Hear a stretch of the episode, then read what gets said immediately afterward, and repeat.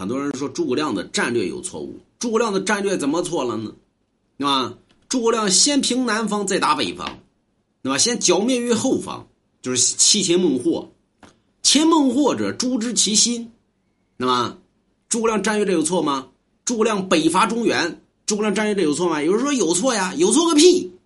那么诸葛亮从从这个岐山，从岐山出，一马平川，对吧？刘刘邦当年怎么成功的？不就是这么成功的吗？所以诸葛亮的战略一点错误都没有。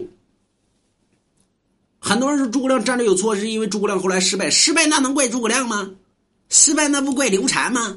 对吧？诸葛亮眼看着我要出我要出这个岐山岐山了啊！刘禅：“回来吧，丞相，你你老一路劳顿劳顿，你给我回来吧。”完了，那诸葛亮失败，诸葛亮失败的主要的原因，而并非诸葛亮的谋略错误，而是他未得其主啊，跟了个刘阿斗。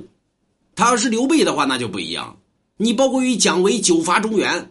岐山九岐山九寨不堪一击，那么一击就就胜了，那么十二道金牌召回蒋维，回来吧。说刘禅咋这么昏庸吗？但这么咱们说呢，世界上没有真正对，也没有真正错，错对只是人站的立场不同，得出的结论就不一样啊。你站在诸葛亮的角度里边说诸葛亮是对的吗？对的呀。但是站在刘禅的角度就不对了呀。说为什么呢？你这出了岐山之后呢，一马平川，你拿下天下，完了之后你再回军打我，我不得死去？